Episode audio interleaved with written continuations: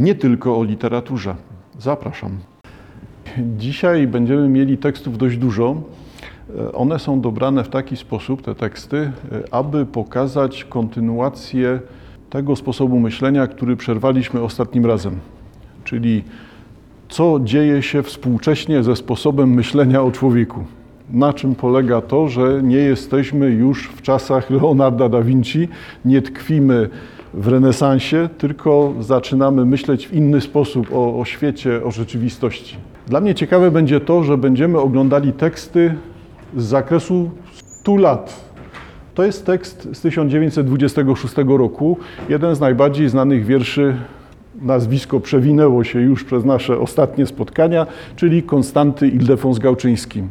Tekst rzeczywiście znany, tekst rzeczywiście znany, ale spójrzcie Państwo na to nie jako na tekst e, zaczarowana dorożka, zaczarowany dorożkarz i nie ma to jak być pijanym na plantach.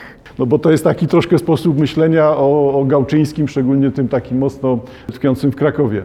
Popatrzmy na to jako na tekst, który jest z lat dwudziestych, Jesteśmy w momencie, w którym już wiadomo, że następuje przełom. To nie jest już świat XIX wieku, to nie jest świat mieszczański. Pierwsza wojna światowa już się stała, świat już jest na opak i świat też już powoli wie, że to jest e, równowaga chwiejna. Niby wojna się skończyła, niby nie. To już wszystko wisi w powietrzu, za chwilkę będziemy mieli wielki kryzys. Będzie już coraz mocniej widać, że okres przejściowy między wojnami jest bardzo krótki, czy będzie bardzo krótki. Czyli mamy tekst Gałczyńskiego, ulica szarlatanów. Szarlatanów nikt nie kocha, zawsze sami.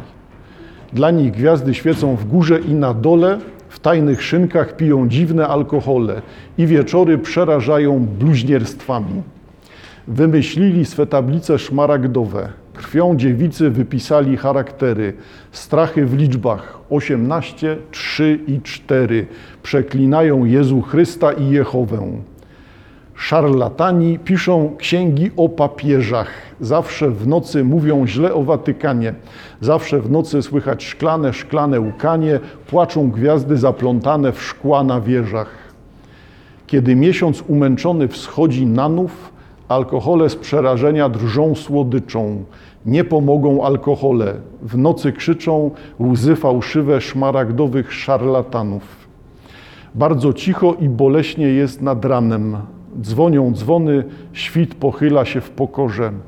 Odpuść grzechy szarlatanom, Panie Boże, wszak Ty jesteś takim samym szarlatanem. Chyba pierwsze, co uderza w tym tekście, to jest to, że to jest poezja sprzed stu lat. Chyba współcześnie bardzo trudno byłoby znaleźć poezję, która w tak regularny sposób jest budowana.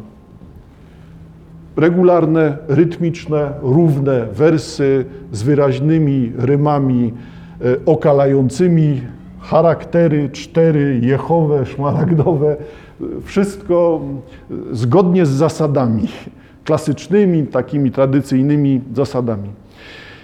Jeżeli dopiszemy sobie do tego kontekst ten z lat dwudziestych, no to jest jednak ten moment, kiedy widzimy młodych ludzi zachwyconych światem, zachwyconym tym, jak ta rzeczywistość jest dla nich nowa, co można w tym świecie zrobić. I to jest cały ten klimat między innymi Skamandra. Czyli nie ma to, jak być E, młodym, zdrowym, energicznym, optymistycznym i wierzyć w to, że świat będzie dobry. Mnie nic nie ruszy, mówię teraz z punktu widzenia tego młodego człowieka, nic mnie nie ruszy, mogę pić ile chcę, mogę nie spać ileś nocy pod rząd, wszystko to jest tylko e, żywiołowym zachwytem życiem. To jest ten moment, który widać w Skamandrze, widać go w latach dwudziestych.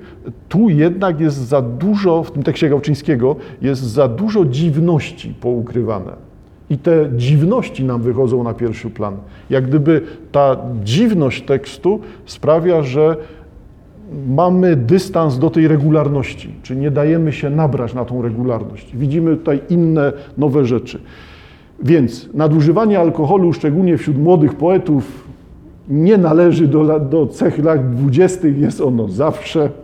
Nie wiem na czym to polega, ale tak to jest. Nie o alkohol będzie tutaj chodziło. Alkohole od razu w tekście Gałczyńskiego pokazywane są jako rodzaj wiedzy tajemnej. I to będzie na pierwszym planie w tym tekście. Szarlatani najprościej byłoby alchemicy. Takie, znaleźć sobie takie skojarzenie. Alchemicy wszyscy mniej więcej wiedzą o co chodzi. Ołów złoto, to jest troszkę uproszczenie, zaraz będzie widać, ale mamy przed sobą tego typu tekst o ludziach dążących do zmiany świata. To nie chodzi o. y, Alchemik nie dąży do tego, żeby być bogatym. On, nikt się na tym nie wzbogacił. Alchemik to jest człowiek, który używa technik fizycznych, chemicznych i takich działań, oddziaływań e, po to, żeby udoskonalić świat w sposób stały. To myślenie alchemików o tej transmutacji metali jest tak naprawdę ciągiem metafor. Jak dążyć do doskonałości? Jak odnaleźć doskonałość? Czy to jest w ogóle realne, żeby być pełnym, doskonałym, a może i zaraz nieśmiertelnym, nieskończonym, bliższym Bogu? I wracamy, szarlatanów nikt nie kocha, bo to jest ta pozycja, która wyklucza. Czyli dlaczego ten tekst dla mnie jest ciekawy? Bo to jest tekst o odmienności. Odmienności, inności, niedostosowaniu. A czy tych szarlatanów rozumiemy jako alchemików, czy jako poetów, czy jako e, fałszywych proroków, to wszystko będzie do tego tekstu pasowało. To jest zawsze ta sytuacja inności. Bycia kimś na zewnątrz, odrzuconym, odmiennym, niepasującym. I jeszcze raz, szarlatanów nikt nie kocha, zawsze sami. To jest ten punkt wyjścia. A pod szarlatanami możemy wpisać dowolnego innego albo dowolną postać, której nie rozumiemy. Nie możemy zrozumieć, jest dla nas obca, mówi innym językiem, nie potrafimy przebić się przez to, co otacza tego człowieka albo tego innego dowolnie. Dla nich gwiazdy świecą w górze i na dole. Ta figura będzie obracała się w literaturze ciągle i ciągle, perpetuum mobile. Gwiazdy nade mną, gwiazdy pode mną. Mickiewicz. E, Niebo gwiaździsta nade mną, prawo moralne we mnie. To w każdym razie, w każdym momencie widzimy taką samą dziwną podwójność, pokazującą, że podział na to, co na górze i na dole, może być sztuczny. Podział na to, co święte i świeckie, może być mylący. Świat może być na opak. To, co przywykliśmy nazywać świętym, jest świeckie, a to, co jest profanum, codziennością, pospolitością, może być święte. Czy może okazać się święte. I ten świat zaczyna się tutaj wywracać. Alchemicy z ich procedurą tego siedzenia w pracowni, pracy nad tymi metalami, nad całą tą chemią, też są tym rodzajem wiedzy tajemnej, która ma pokazać doskonałość w pospolitości. Pospolitość ołowiu ma stać się doskonałością złota.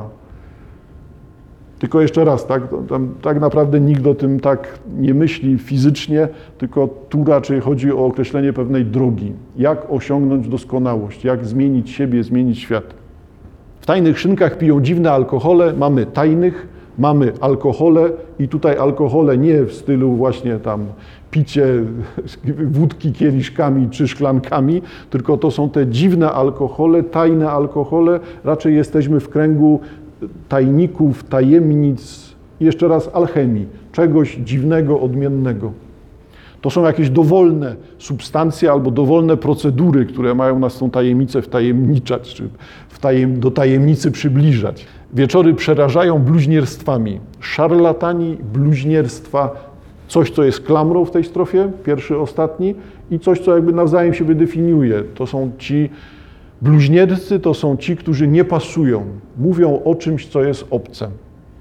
Są odrzucani z powodu tego bluźnierstwa, które realizują. Nie musi być język. Działanie alchemika, alchemika jest bluźnierstwem. Na przykład bluźnierstwem przeciwko rozumowi. Ołowiu nie zamienisz w złoto. Jesteś bluźniercą, jak tak twierdzisz. Albo dążysz do tego, aby zgłębić tajemnicę boskiego stworzenia, czyli kradniesz tajemnicę Bogu Stwórcy. To jesteś bluźniercą, bo występujesz przeciwko Bogu w tym momencie. Wymyślili swe tablice szmaragdowe, krwią dziewicy wypisali charaktery. I jesteśmy w alchemii magii, albo alchemii magii, czarnej magii, w, jakimś, w jakiejś postaci czarnoksięstwa. Charaktery, które tutaj mamy, to, to jest raczej graficzne przedstawienie, znaki, które składają się na pewnie jakąś formułę zaklęcia. Wykorzystanie tablic, czy wykorzystanie kamieni szlachetnych we wszelkiego rodzaju magii, czarodziejstwie, czarnoksięstwie, pakuje to wszystko w jedno miejsce, też jest znane. I to jest znane w wielu miejscach, bo zauważcie Państwo, że tutaj będzie zaraz Jezu Chryste, Chrystus, tutaj przywołany najwyraźniej jako nie tyle wulgaryzm, ile coś, co ma nam podkreślać wypowiedź, bo to jest to Jezu Chryste. To niekoniecznie jest przywołanie imienia Boga, jest to pewien rodzaj westchnienia, dynamizowania wypowiedzi, jakiegoś do, określenia dosadnego, które chyba nie ma nic wspólnego ani z Jezusem, ani z Chrystusem. Jest takim poza wypranym ze znaczenia już określeniem. No ale tutaj to dziwne przekleństwo, wulgaryzm jest połączony z Jehową. Wobec tego jednak widzimy, że to jest czytane w kontekście religijnym w tym tekście. Pojawia się w kontekście religijnym. I cała ta strofa jest taką zbieraniną czarnoksięską. Czyli mamy Jehowę, Jezusa Chrystusa, magię liczb, kabalistykę, szukanie poprzez liczby ukrytych znaczeń w Biblii, zapisy tych tajnych znaczeń w postaci tych symboli alchemicznych, czarnoksiężskich, jak chcemy, czy pojawienie się tych tablic szmaragdowych. Paradoksalnie to wcale nie jest odchodzenie od Biblii, bo w podobny sposób opisywane są stroje ceremonialne kapłanów na początku istnienia świątyni w Jerozolimie. Tam są w Biblii całe listy wymagań, jakie kamienie, w jaki sposób, w jakiej kolejności mają znajdować się na stroju arcykapłana bo bez tego to on tam nie wejdzie. Wobec tego ta, ta magia, czy też takie właśnie użycie kamieni szlachetnych, ono wcale nie jest obce Biblii, też tam się pojawia. Zresztą w Apokalipsie będziemy widzieli to samo. Nowa Jerozolima jest poukładana kamieniami szlachetnymi.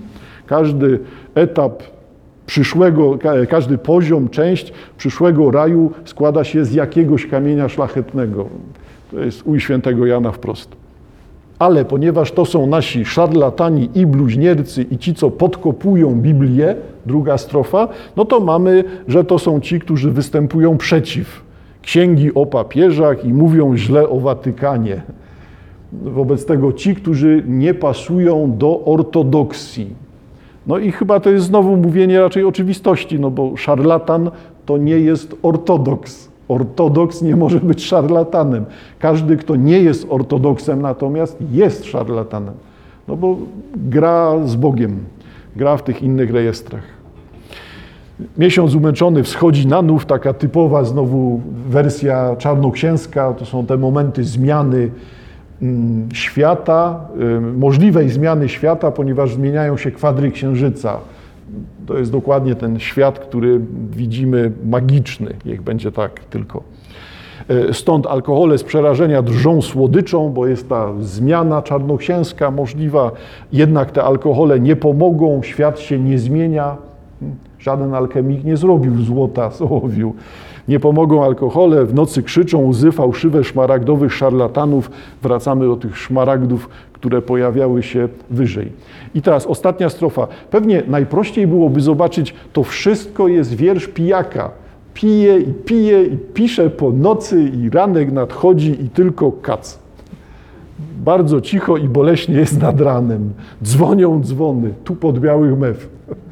No to najprościej jest tak zrobić i pewnie w ten sposób ten tekst był jako prześmiewczy odbierany.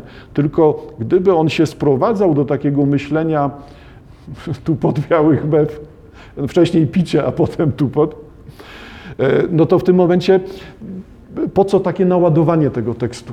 I wreszcie po co puenta w tym tekście? Żeby pisać o kacu, nie musimy przywoływać takiego ciężaru, który jest tutaj, a ten ciężar jest ostatecznym bluźnierstwem. No to jest właśnie to powiedzenie, e, krzyknę, żeś ty nie carem, e, nie panem świata, ale carem. Mickiewiczowskie, no to mamy nagle to samo. Odpuść grzechy szarlatanom, Panie Boże, Ty jesteś tym carem, tym szarlatanem. Ty jesteś tym, który tak naprawdę jest ciemnością. Ten tekst nagle staje się na opak, bo jeżeli Bóg jest szarlatanem, przyjmijmy na wiarę takie założenie, to oznacza, że my patrzymy na ortodoksów, nie na odstępców, heretyków, tylko patrzymy na ortodoksów. No to są ci, którzy wyznają wiarę w Boga szarlatana, bo są Jego wyznawcami, więc są tymi szarlatanami. Rozumiemy z kontekstu stale szarlatan, ktoś, kto jest mm, oszustem, kanciarzem, nadużywa, wykorzystuje, okłamuje, no bo w takich kontekstach znaczeniowych pojawia się ten wyraz szarlatan. Czy to jest takie proste? Nie, no to jest tylko punkt wyjścia dla nas. Mamy punkt wyjścia, jest właśnie taki, coś tu się dzieje dziwnego, są jakieś niezrozumiałe zupełnie sytuacje, które tutaj widzimy, ale, ale nie, może ja to wszystko teraz znowu wymyślam, że to jednak nie jest tak, ponieważ po co tyle gadać o tekście, że się pije i głowa boli? To może nie warto tyle gadać. Dorzucimy sobie parę lat. E, do tego Gałczyńskiego. Ostatnio skorzystałem, znaczy odświeżyłem sobie teksty, korzystając z edycji, o której parę razy wspominałem już. Edycja w Bibliotece Narodowej, wyszły dwa takie tomiki, Wybór prozy, Wybór poezji Tadeusza Różewicza. Czytając to po latach, to odkryłem, że Różewicz dla mnie istnieje stale przez te kilkadziesiąt lat. Nie liczmy tego tak. Istnieje dla mnie stale kiedyś był odkryciem, a teraz staje się odkryciem w drugą stronę dla mnie. Czyli sięgam do tekstu Śmierć w starych dekoracjach, to jest proza Różewicza. Śmierć w starych dekoracjach to jest tekst opublikowany w 1970 roku, czyli powstawał w końcówce lat 60. Czytam to wobec tego 50, ponad 50 lat później. Nagle okazuje się, że to, co wtedy pisze Różewicz, a proza Różewicza miała to do siebie, że ona niby była niby wszyscy ją cenili, bo to tam poeta, znany poeta, wiadomo, że znany, cała ta czerwona rękawiczka, niepokój, opowieści o tym, jak to tam ocalałem, prowadzony na rzeź, to w tym momencie w latach 70. jest już e, zupełny kanon. Różewicz jest tym, który pisze poezję po Oświęcimiu, postępuje wbrew światu, potrafi znaleźć język do czegoś, co wymaka, wymyka się językowi. Czyli jak gdyby nikt nie kwestionuje pozycji Różewicza, poza samym Różewiczem. Różewicz jest osobą, która nie uczestniczy, nie pojawia się, nie lubi, tam nie jest żadnym tam z pierwszych stron gazet. Poza tym mieszka w Gliwicach, bo, bo niech bardzo długo mieszka w Gliwicach, przeprowadza się potem do Wrocławia. W ten sposób wycofuje się. On nie należy do Warszawki, czy nie, tam z Krakusami się nie brata, takie jakieś przysłowiowe zupełnie te literackie ośrodki w Polsce, wysokie niech będzie. Różewicz jest kimś, kto jest całkowicie na zewnątrz tego. Wobec tego poezja Różewicza jak może nie zachwycać, większości ludzi nie zachwyca. Zaraz zobaczymy, że to, to jest coś dziwnego, nietypowego zupełnie. Ale taką ma pozycję, że musi zachwycać. Natomiast proza Różewicza, y, zostawiam już dramaturgię na boku, proza Różewicza jest czymś, co pojawia się no i dobrze, że to Różewicz napisał, ale o co chodzi? A to jego wiersze są lepsze. Zaczyna się coś takiego dziwnego dziać. Jesteśmy w 1970 roku i Różewicz opisuje sytuację, kilkadziesiąt stron, ni to małej powieści, ni dużego opowiadania, tak naprawdę jakiś rodzaj monologu wewnętrznego jednej postaci, stale to jest prowadzone z punktu widzenia jednej postaci. I ten monolog wewnętrzny jest czymś, co, co brzmi dzisiaj szalenie współcześnie. Teraz, bo wtedy to chyba brzmiało tak, że nikt nie rozumiał o co chodzi nie, nie zrozumiałyby chyba kontekst. Ten kontekst teraz staje się dla nas czymś na pierwszym planie. E, Śmierć w starych dekoracjach to tytuł, e, dlatego że główną postacią tej prozy jest e, Polak, który najwyraźniej odłożył trochę pieniędzy, przypominam końcówka lat 60., przebił się przez wszystkie wolno, nie wolno, wydadzą paszport czy nie i co na to książeczka dewizowa, przebił się przez to wszystko i wylatuje, nawet nie tyle, że sobie tam pociągiem jedzie, tylko udało mu się wylecieć z Polski i trafia do swojego miejsca, które chyba dla niego jest pępkiem świata, jakimś rajem na ziemi, jest tak przez niego rozumiane, trafia do Rzymu. Ten Rzym ma być dla niego spełnieniem życia. Tam odnajdzie prawdę, piękno, sens życia, bo to jest w końcu Rzym. To są te stulecia, tysiąclecia pozycji Rzymu. No i trafia tenże nasz Polak do tamtego świata i zaczyna nagle opisywać, czym jest ten Rzym, a raczej opisywać dziwną sytuację. On z jednej strony mówi, czym, czego oczekuje od Rzymu, a pisze coś, co jest obserwacją spoza żelaznej kurtyny, z innego świata. Mamy tego Polaka w Rzymie. Trafia do jednego z kościołów rzymskich. Wszędzie tu były skarbonki, jak również napisy. Jedna wielka jak kosz na śmieci skarbonka zamknięta była na kłódkę. Mówimy cały czas o tych realiach wewnątrz kościoła. Zamknięta była na kłódkę, cała z żelaza. Na karteczce był napis ofiara na kult świętego, e, błogosławionego Stefana. Pełno tu stoliczków, na których palą się świece, pełno skarbonek wielkości kufrów. Zmęczony usiadłem przy takiej jednej skrzyni pociągniętej lakierem koloru wątroby. Na tej skrzyni była naklejona kartka z wypisanymi ręcznie słowami. Sanctus messe per le anime del purgatorio. Ofiara na mszę dla dusz cierpiących w czyśćcu. Przymknąłem oczy. Życie bez Boga w świecie współczesnym w drugiej połowie XX wieku jest czymś prawie naturalnym. Choć dzieci bożych mamy w samym kościele rzymskim pół miliarda, na Boga nie ma czasu. Myślę o życiu w Bogu. To bardzo prosta, a równocześnie bardzo skomplikowana sprawa. Nie tak. Jak wytłumaczyć nieobecność Boga w moim życiu? Może zacząć od dzieciństwa. Jestem pewien, że Bóg przyszedł do mnie, a potem odszedł. Jak gdyby był we mnie, nie opuściłby mnie nigdy, ponieważ jednak przyszedł do mnie z zewnątrz, więc pewnego dnia odszedł. Ja go nie opuściłem, on mnie opuścił. Dlaczego Bóg tak często odchodzi, uchodzi, prawie ucieka z naszego życia, z naszych miast, z naszego czasu? Dawniej myślałem, że to jest sprawa przydatności Boga. Do czego może być przydatny Bóg, powiedzmy w roku 1960, jeśli szczęście na ziemi można osiągnąć łatwiej bez Boga, a szczęście wiekuiste jest zbyt trudne dla naszej ubogiej wyobraźni? Gazety, radio, głośniki, kino, reklamy, telewizja, ludzie czynią taki zgiełk, że przez ten zgiełk słowo Boga nie może się jakoś przecisnąć. Człowiek współczesny chce być szczęśliwy tutaj i teraz. Chce być szczęśliwy zaraz, w tej chwili, a nie jutro. Właściwie nie chce czekać do nocy. W związku z tym pragnieniem szczęścia jest niecierpliwy, nerwowy, obojętny i okrutny. Uczucie nieobecności Boga w niewierzącym istnieje ciągle. Nie mogę już sobie przypomnieć, jaki byłem w tych czasach, kiedy Bóg był dla mnie obecny, kiedy wierzyłem, kiedy przestałem, czy miałem 16 czy 18 lat, czy Pan Bóg odchodził powoli, zanikał równomiernie, czy opuścił mnie nagle jak światło. Nie pamiętam też, czy przyszedł do mnie nagle, czy spadł na mnie, czy szedł powoli, słowo za słowem, czy ja go w ogóle budowałem, czy też budowali go we mnie inni ludzie inni, z jakiego nasienia zaczął się we mnie rozwijać Bóg, ze słowa, z obrazu, jak wyglądał w początkowym stadium swojego rozwoju ten embrion Boga we mnie, jaki miał kształt, czy tylko karał, czy był zakres władzy wszechmogącego, czym zajmował się mój mały Bóg w małym państwie mojego ciała, w granicach mojej osoby.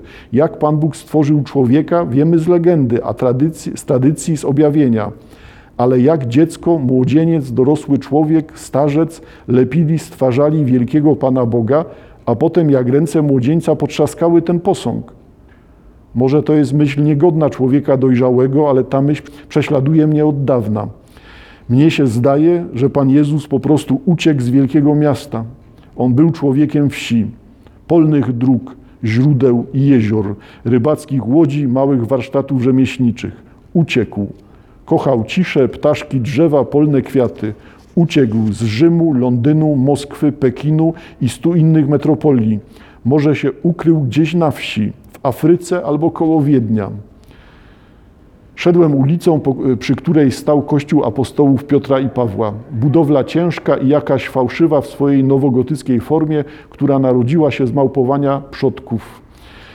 Czerwona świątynia wśród czarnych nagich drzew. Z pochmurnego, ślepego nieba opadała siatka deszczu. Szedłem ścieżką po czarnym, lśniącym żużlu, który chrzęścił pod moimi butami. Stanąłem pod filarem w cieniu padającym od konfesjonału. Gapiłem się na wielki ołtarz, który był suto oświetlony, ubrany w białe kwiaty. Elektryczne świece, w których płomień zastępował żarówki, rzucały blask na wyzłoconą szafkę tabernakulum. Czułem zimno muru, przy którym stałem i rozglądałem się po kościele z nagłym, wytężonym zainteresowaniem. Wnętrze kościoła ujawniło przede mną w jakiś przeźroczysty, przeraźliwy sposób swoje konwencjonalne, tandetne, martwe i niezwykłe, niezwykle dekoracyjne oblicze.